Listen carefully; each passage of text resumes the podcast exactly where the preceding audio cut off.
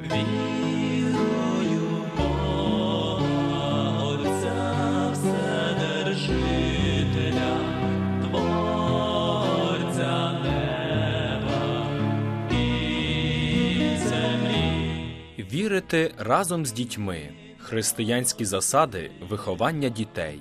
Передачу підготувала сестра служебниця Ірина. Світло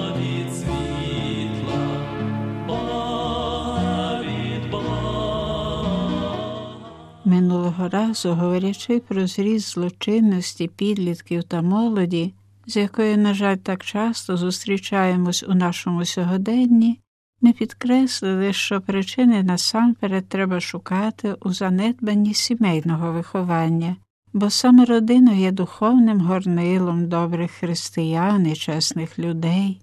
Очевидно, не можна заперечити згубної ролі комуністичного суспільства, яку відчуваємо ще й досі. Але на прикладах бачимо, як в одному й тому самому середовищі, отруєному атеїстичною доктриною, зросли і віруючі чесні люди, і підлі злочинці, а основна причина такої різниці полягає у вихованні, яке вони отримали в родині. Очевидно, не можемо заперечити і виховного значення школи, якій діти присвячують багато годин протягом кожного дня.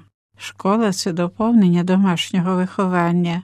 Добра школа зміцнює і доповнює виховання, яке почалось у сім'ї, а погана нищить зародки того добра та побожності, які батьки вщепили в дитячу душу ще перед тим, як вона пішла до школи. Добрі чи погані вчителі виховують дітей на добрих чи лихих людей. Вчителі настільки впливають на характер та вдачу дитини, що не раз надають їй тон на все життя. Знаємо, що різного роду диктатори насамперед беруть у свої руки школи, бо від якості шкіл залежить їхня доля та доля країни, над якою вони панують. Радянська школа, яка старалась виховати дітей в дусі войовничого атеїзму, залишила після себе чимало лиха. І не тільки діти, але молодь та дорослі люди, виховані в такому дусі, зустрічались із серйозними труднощами у вірі, бо ж настирлива атеїстична пропаганда зуміла засіяти кукіль в людських душах, заглушуючи зародки доброго зерна. Християнські батьки повинні дбати також і про те, щоб захистити дітей перед згубним впливом нездорової моральної атмосфери оточення, порнографічної преси чи двозначних телевізійних передач. Батьки відповідають за виховання своїх дітей не тільки перед Богом, але перед суспільством і перед самими таки дітьми. Розповідають, що одного разу засудили на смертну кару молодого хлопця, вбивцю і злочинця. Перед виконанням засуду його запитали, чи він хотів би побачити когось із дорогих йому осіб. Так, сказав засуджений, покличте мою матір. Нещасна мати хотіла попрощатись із сином, але він відштовхнув її від себе і вигукнув Геть від мене, ти не моя мати, ти мій найгірший ворог.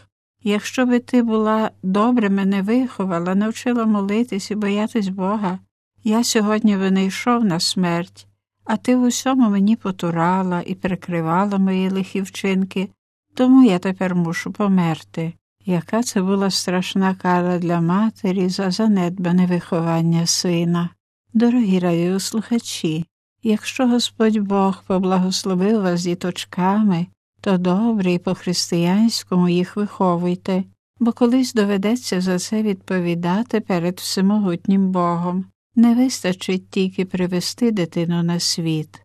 Треба докласти всіх зусиль, щоб вона виросла доброю людиною та християнином. Недаремно повчав митрополит Андрей Шептицький. Пам'ятайте, милі брати й сестри, що ваш дім є першою і найважливішою школою, в якій діти мають навчитись любити Бога і людей. А якою буде ця домашня школа, такою буде очевидно і наука. Якою буде ваша родина, таким буде й те виховання, яке ви будете подавати вашим дітям. Без опіки батьків дитині нема життя на землі. Від першої ж хвилини, як тільки людина приходить на цей світ, їй, як тій маленькій рослинці, потрібно згори сонця і роси та доброї землі, на якій зростати. Рослинка, яка цього не матиме, зісохне. Марно загине людина, яка буде кинута в цей світ без сонця, землі і роси, без підпори. А тим сонцем дитини вказував митрополит Шептицький. Є любов батьків, їхня дбайливість і піклування, коли вони тремтять над її колискою та з неба випрошують для неї Божої ласки. А тією росою для дитини є оті перші науки перші враження, яких вона зазнає, коли вперше розглянеться на світі. Це те перше слово неньки, перша наука батька, перший приклад батьків, який дитина розуміє.